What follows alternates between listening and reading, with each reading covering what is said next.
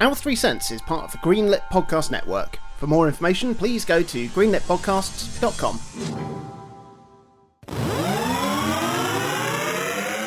Hello, it's us again. There's me, Chris Dow, and connecting remotely through the power of the internet, Minty Booth. Ah, it's as he says. It is the second of our December mini-series where we have temporarily shelved our top one hundred lists, taken the reins from baby-cradling Jonathan Dunn, and are here to talk nonsense about video games. Announcement! Announcement! I will now list, without emotion, locations where you can find our content outside of this audio extravaganza. Facebook, Instagram, YouTube. Pop our Three Cents podcast in the search boxes of any of those social media hubs, and you'll likely find our pixelated faces. For those who have savoured every morsel of free weekly content and are still patting their tums, hungry for more, we do also have a Patreon.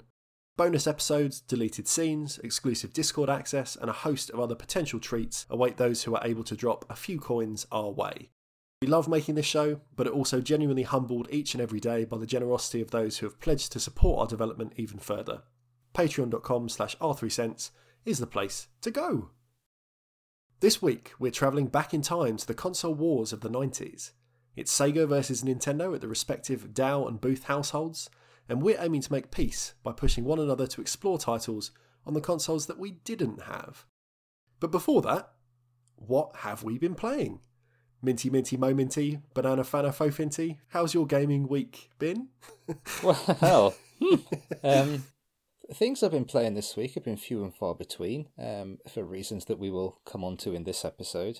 Yeah. uh, I haven't had much chance to crack on with Age of Calamity, but I have cracked on with it. I think last week I said I was about as far as the story took you in Breath of the Wild, so now I'm just in Uncharted territory, and it's, yeah, I'm not quite far enough in that section of the narrative to really have an opinion on it just yet as a as a as a story. Yeah. Things have happened and it's cool so far. Like, it's been a strange development of the story, and yeah, it hasn't come full circle for me just yet. But that that's just because I'm mopping up side missions and, you know, giving people enormous radishes and um, dousing them in honey to teach me how to do an extra swing at the end of a combo and that sort of thing. It's an interesting barter system, isn't it? It is, yeah, yeah. But no, it's still really good fun. Yeah, how have you been getting on with it? I love it. I really love it. And um, I mean, after our last episode, I, I picked it up the next day on the way home from work. I've probably played seven or eight hours this week. Mm-hmm. And, and it is, you know, like you said last week, not only a, a worthy expansion of the core gameplay of, of Hyrule Warriors, but also, like, every bit the Breath of the Wild prequel in, in kind of feel and, and style. And I, I think it's really worth saying how well Koei Tecmo, presumably under Nintendo's guidance, have, have pulled that off. Yeah. Because so much of, of what made Breath of the Wild feel uniquely Breath of the Wildy is here. So, I mean, you've got the, the powers like Magnesis and Stasis and, and whatever else all rearranged to fit effortlessly into the fast-paced combat. You've got a really creative use of, of the towers and the sweeping map from Breath of the Wild to manage your side quests and, and resource management and, and general records and everything else. The story, I'm not as far as you, so at least at this stage, uses the canvas of, of the Breath of the Wild flashbacks really well, but expands the lore to these wild-scale battles in a way that never feels superfluous. Mm, it, it mm. fits just like, that's what happened, and now I'm playing it. Yeah. And, and the art style as well, it's so nice, and it, it just elevates the entire package far beyond the vanilla Hyrule Warriors for me. Like, having that softer, more painterly style of Breath of the Wild, it's got like a wistful sort of filmic quality to it. Yeah. And I, I really really like the look of Breath of the Wild, and I think it translates incredibly well to a game that is a completely different genre here. My only quibbles, like, so far for the time I've played, one of them is very specific to me, and that is that I can't find a way to invert the y-axis but leave the gyro controls uninverted, which is an odd kind of combination. But for anyone struggling to understand what I mean there, like, my preferred control scheme on Breath of the Wild is to use the right stick for camera movement, but for me I always invert it, so up is down and down is up. But the gyro controls I'd like to be uninverted, so up is up and down is down. So it's kind of like a split control scheme, and that feels natural to me. But here, if you invert the controls, it inverts your gyro controls as well. Mm. And I guess I'm I'm probably an outlier, which is why this isn't an option. But it has been frustrating, like when I try and tweak my aim using Link's bow or, or trying to throw bombs, I always just launch them at my feet at first and then have to like yank the controller up to, to bring it back in, in level with what I'm actually aiming for. The other thing, which I really hate bringing up, but it is a more general thing, is that this game launching now alongside brand new next-gen consoles that will run games at four K and in some cases one hundred twenty frames a second, the performance metrics in Age of Calamity are not very good. and and to counter that, it's like you have to kind of suck it up and say, if you want to play the game, this is where you play it. Mm. There's no, nowhere else to play it. We're getting to the stage of the Switch's life now where it's a really good argument for the Switch Pro, you know, the fabled upgrade yeah. they've talked about for the last couple of years. Because I think in the same way the new three D S gave a much better experience for just regular three D S games, you know, a shinier Switch would just do that job. And and just to have a game like this be a little bit smoother mm. is all it would take to make it feel timeless again. But overall, you know, I, I can't wait to play more of it. I really, really love it. It feels more focused than Hyrule Warriors did because it does have kind of a more purposeful story, I guess. Whereas Hyrule Warriors did a very good job like mashing together fifteen different timelines, but it still could be enjoyed just here and there and everywhere. It really yes. didn't matter if you played it chronologically or not. I, I don't know if Hyrule Warriors has... you know, the ability to carry on alongside Zelda games in the future. I don't know if this will be the last one we see for a while or if, you know, in a few years' time when, when the Zelda franchise has moved into something mm. else, Hyrule Warriors is still considered a pillar that can go alongside it. But I, I really hope it carries on. I, th- I think it's such a nice counterpoint to, you know, I, I suppose Zelda being a slightly more cerebral type game uh, that involves a bit more thought and a bit more considered pace, whereas Hyrule Warriors is much quicker. But yeah, either way, it's a really good companion piece to the original game uh, and maybe to Breath of the Wild two as well, whenever that actually drops. Yeah, we'll see, we'll see. Now, we did receive a bit of anonymous feedback that John O'Tron, our robotic stand-in for, for Jonathan, was perhaps a little bit too scary for our younger listeners. So to keep this show P G thirteen, uh, we've upgraded John O'Tron's firmware to make him seem a little bit more approachable. Could you take it away, please, revised John O'Tron Dunn? I've just finished my second full playthrough of Dark Souls Remastered, still an absolute masterpiece. I strangely found it quite comforting in amongst all of the baby admin going on. I played it in offline mode on the Switch so I could pick it up and play it in little bites rather than having to settle in for some big sessions, and it was just brilliant to be able to grab five minutes here and there to have another bit of a bash at whatever disaster was next. It's such an addictive game and it was an absolute joy to play through it in its entirety again. During my playthrough I used Uncharted to break up Dark Souls again when that got too intense. And it was a lovely counterpoint to that even though I was really enjoying playing through Dark Souls again. But Uncharted is a rollicking affair, really good fun. I did start playing the original Uncharted in the Nathan Drake collection, but it felt really dated and was far too action heavy for my liking. I wanted to do more exploring and climbing, which you do do a lot more of in Uncharted four. And the action is a lot more refined as well. It's interesting playing Uncharted now after having played The Last of Us because there are a lot of similarities. There's a lot of quick time moments where you're hammering a button to jimmy open a lock or something and lots of other little interactive moments that really aren't necessary to control. And there's also a lot of pretty lengthy narrative cutscenes and stuff.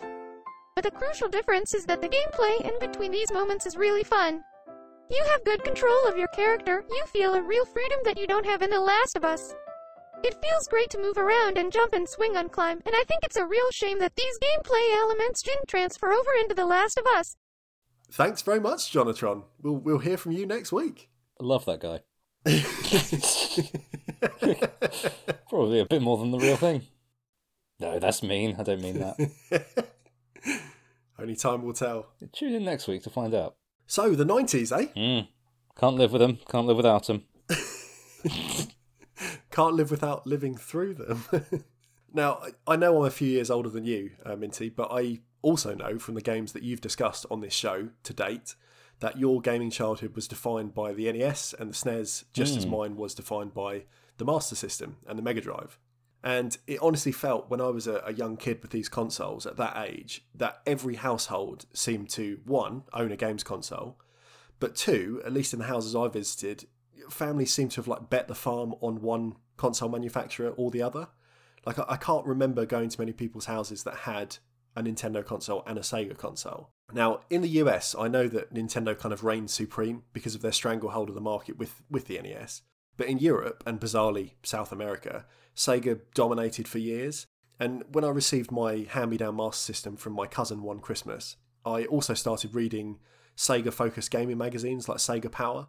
And I have quite vivid memories of entire pages of this magazine being taken up with fan art that was drawn at the expense of Nintendo owners mm. or Nintendo I P. So that there's one page in particular that I remember being in this magazine I had when I was like five or six years old that had fan art of Sonic murdering Mario oh. with like a rifle. Alex Kidd putting Mario's head on a pike.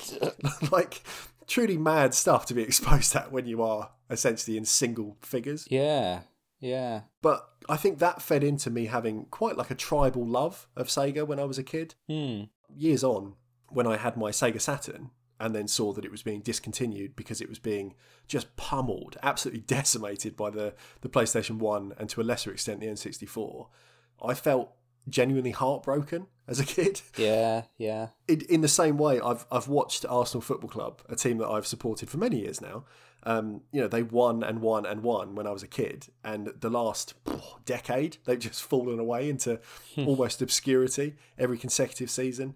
And Sega sort of withering into relative insignificance was just as upsetting when I was a kid. As an adult, obviously, I can be much more level-headed. Of course, you know, I've I've loved filling out my gaming knowledge as I've grown up uh, for consoles I didn't own. But Nintendo's eight and sixteen-bit consoles are still two of the machines and libraries that I, I feel like I've got the least exposure to. Mm. Now, when you were young, do you remember upholding the good name of Nintendo? Were you, like, fighting on the front lines like I felt I was? Well, I, I don't know about fighting the good fight, but I... It's interesting you mentioned publications proliferating that, that, that console war mindset, because I, I used to read loads of different Nintendo magazines when I was a kid, uh, in particular Nintendo Official Magazine and N sixty-four Magazine at that time. Yeah. And the Official Magazine in particular was... It was weird. In one sense, it was very sort of family-friendly, very easy to read for children, very sort of, you know, P G, P G stuff. But even though it had just sort of very, very gentle uh, language about it, it was still, it still had that quite tribal mindset that you mentioned. Uh, it, mm. it was, it was around the time that the Dreamcast was, was out, and they would constantly refer to it as the Dream Pants. Perfect pun. The PlayStation and the P S two were the Grey Station and the Grey Station Poo. Oh. You couldn't move for it. It was wild. And, and and to me, an impressionable young fella who was just sort of reading this, looking at all the fun games that were coming out and seeing this mentioned on the same pages, I was like, oh, okay, well, you know, if this is what they're saying in this quality piece of journalism, obviously it's true. Um This has been a really nice week, because when I was a kid, uh, I had, we were in a Nintendo house, but I had a, a, a quote-unquote friend, uh, if you like. It was one of those kids who just couldn't take losing or not being the best at something. And I was round his house one day and we were playing Altered Beast. You know, we, we just have having a great time, you know, powering up. Eating meat to turn into a like a fucking... horse or, or whatever it was.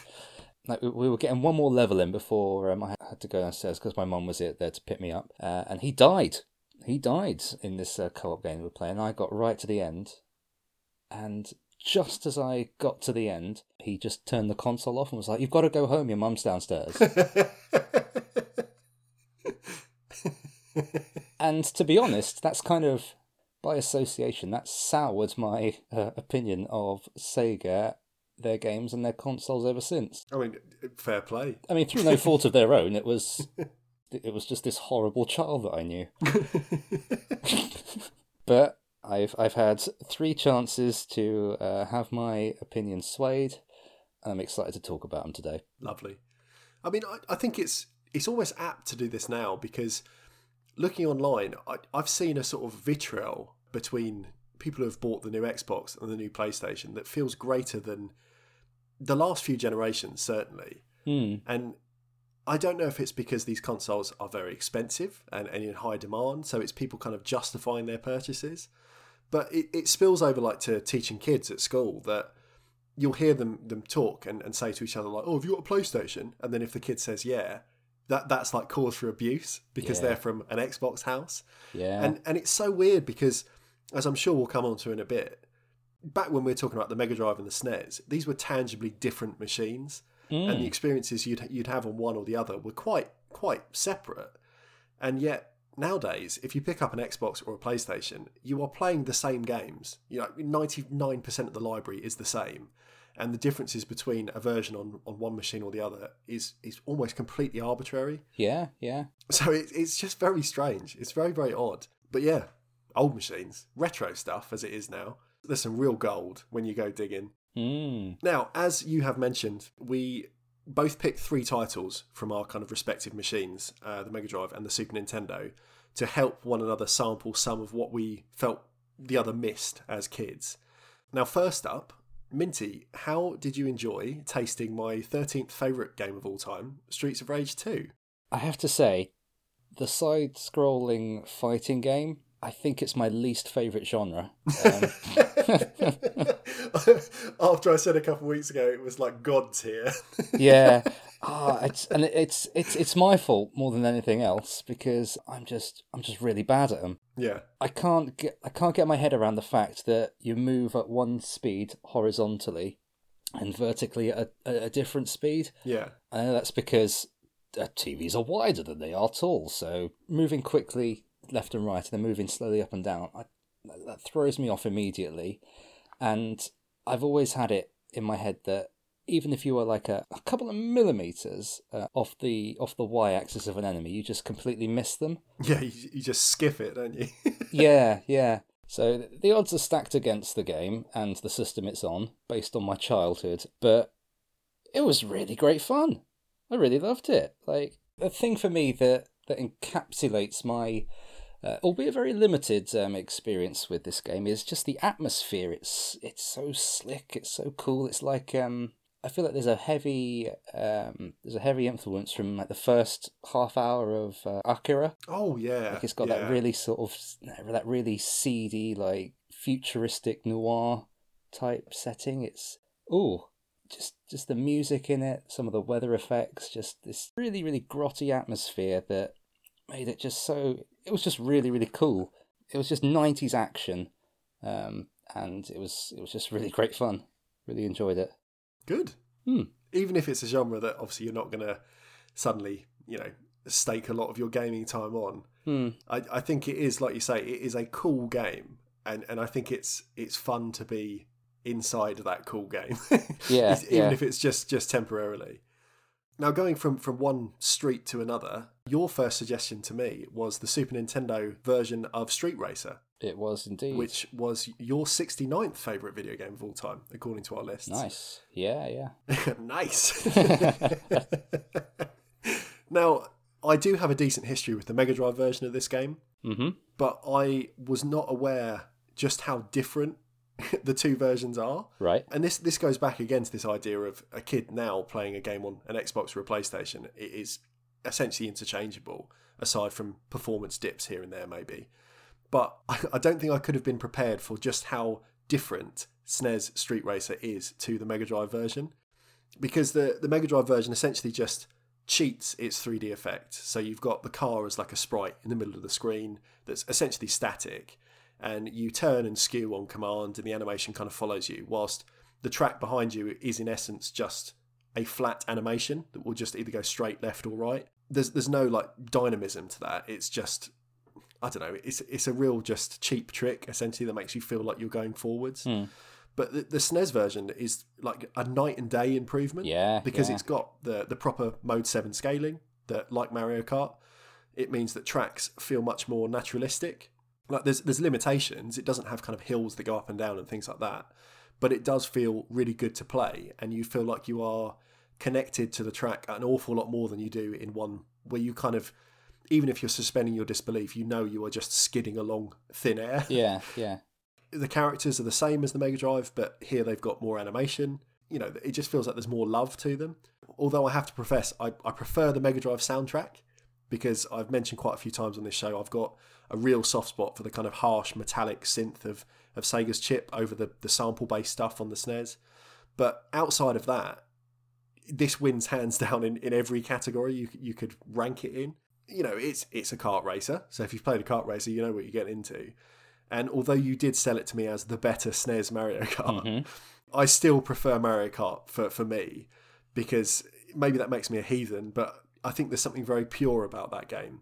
And Street Racer, for kind of adding the bits and pieces it does and the bells and whistles to make it a more dynamic experience.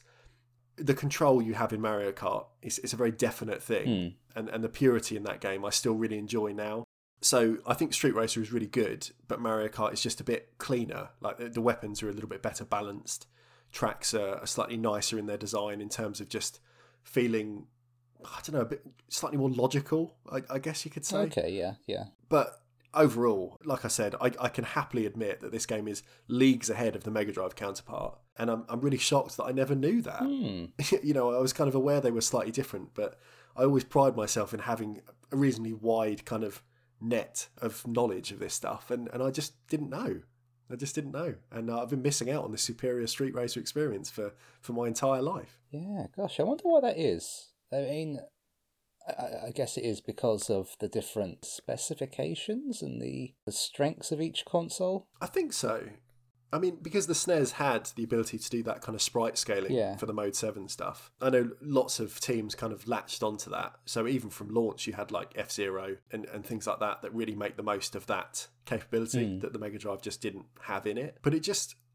it feels so barren as well. Like I, I played the S N E S one a couple of evenings ago, did like a cup or two, and then just went back and did a race or so on the Mega Drive version just to kind of compare. Yeah. And yeah, it feels really empty. It's almost like the jump from eight to sixteen-bit hardware. Like you've popped in a, a Master System game and then you jump into the Mega Drive. It's like a, a big step up. Yeah. So yeah, it's just, it's totally different. Totally different. Now, for me, one of the Mega Drive's real strengths was it had a lot of fast-paced action platformers. And I suggested to kind of sample that, that you should give Rocket Knight Adventures a go.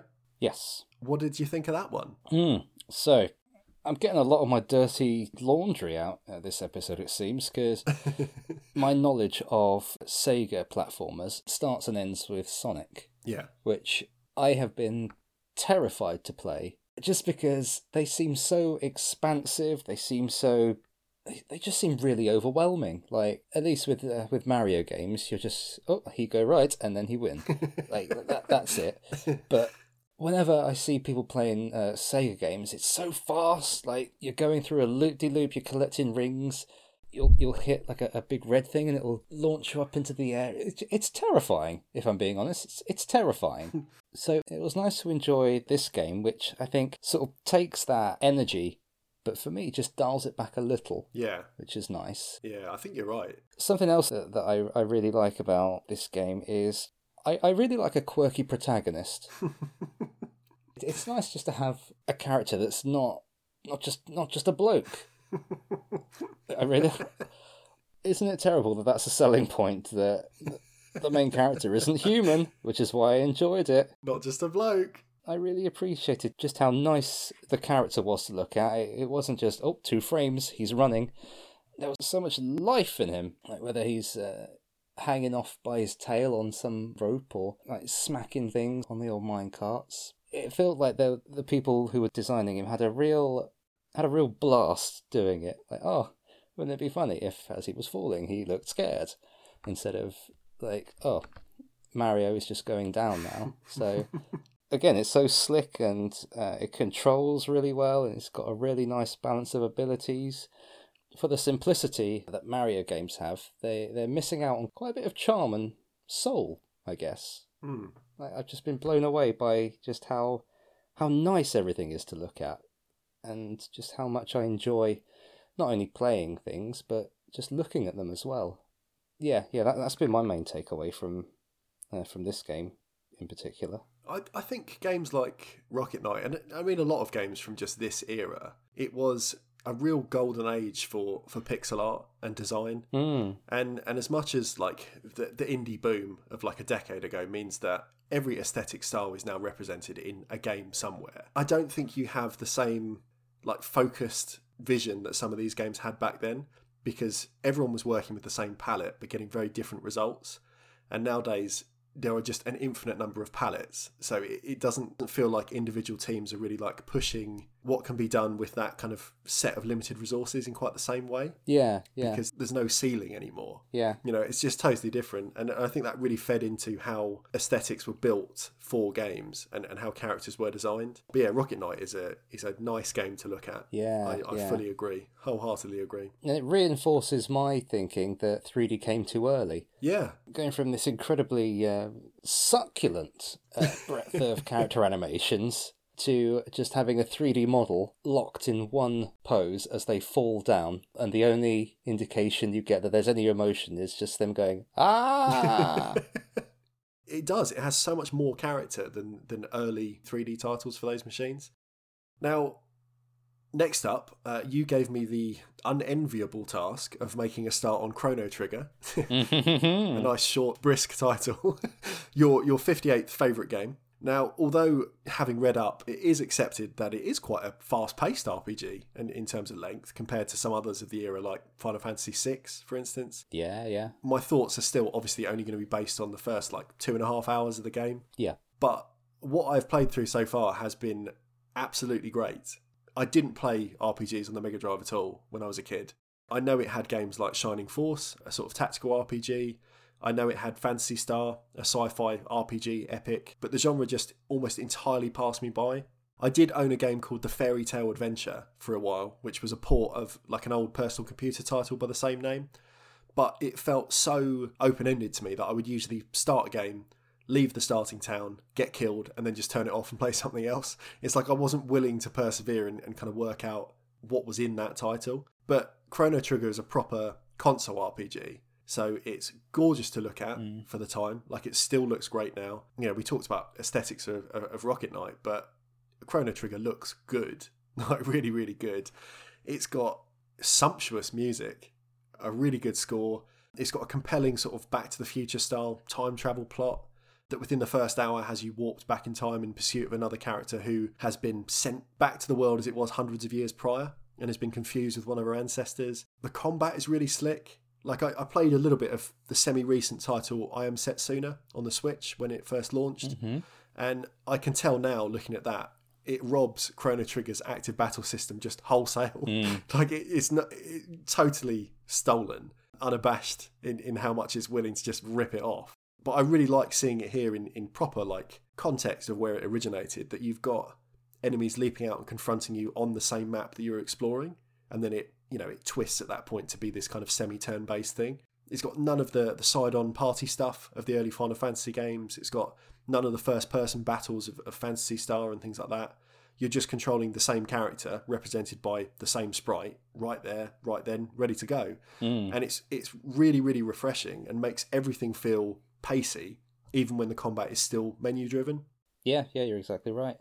The other thing I really loved is that the writing is is really human. And, you know, the game starts at the Millennial Fair, a, a celebratory event marking the thousandth anniversary of the founding town in, in this place called Guardia. And it, it's stuffed with little minigames to complete.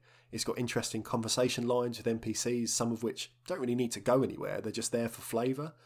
And at that point, the game makes you wait like a certain period of time before allowing you to progress the story.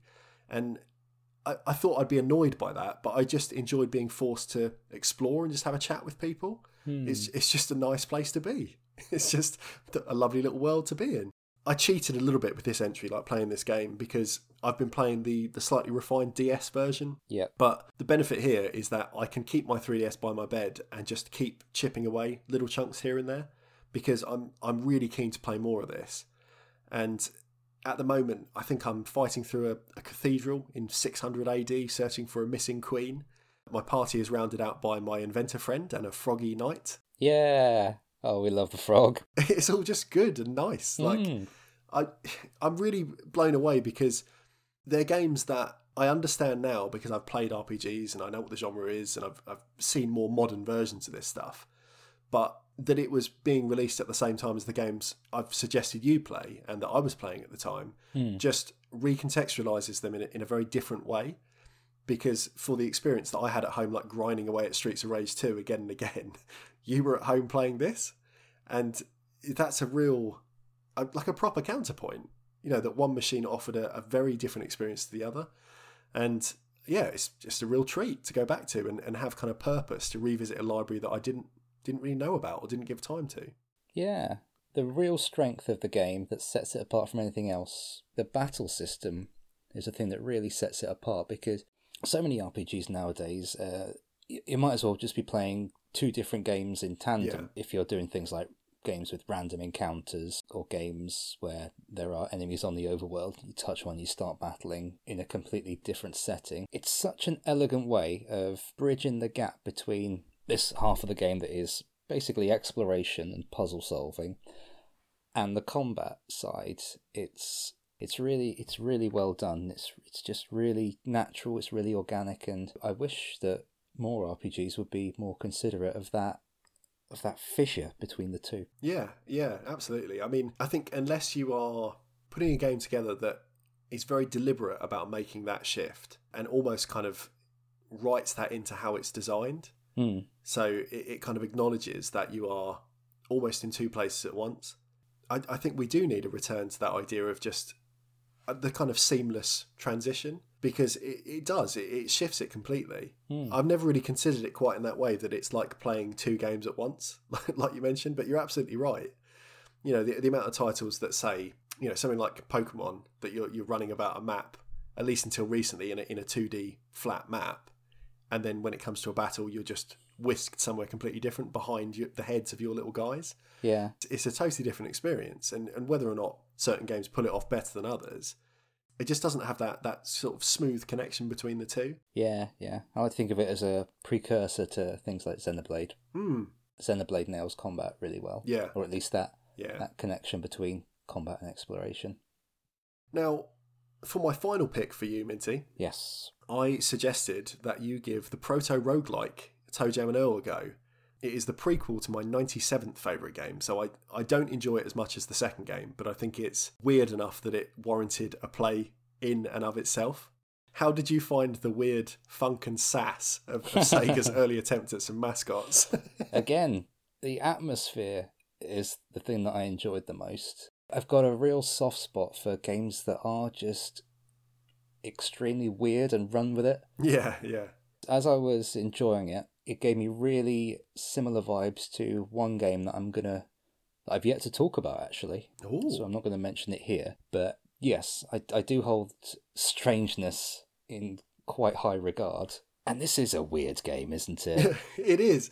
I, I find it fascinating that this was a triple A release, essentially, for the time. Yeah, this would have yeah. been fifty quid on the shelves next to Sonic and everything else that's far more accessible than this. Yeah, I, I will admit there are points where I was like, uh-huh.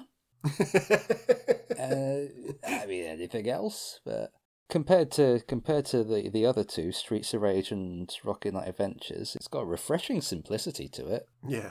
Collecting presents, collecting spaceships, avoiding moles and people with screaming kids in shopping trolleys, which, like, there's no better enemy um, in a video game than a kid in a supermarket. No. A supermarket is built to calibrate the screams of a young child to unbearable levels. So I really resonated with um, them finally taking up the mantle of antagonist. But yeah, it was just... It, lovely little weird set pieces set to a really cool soundtrack.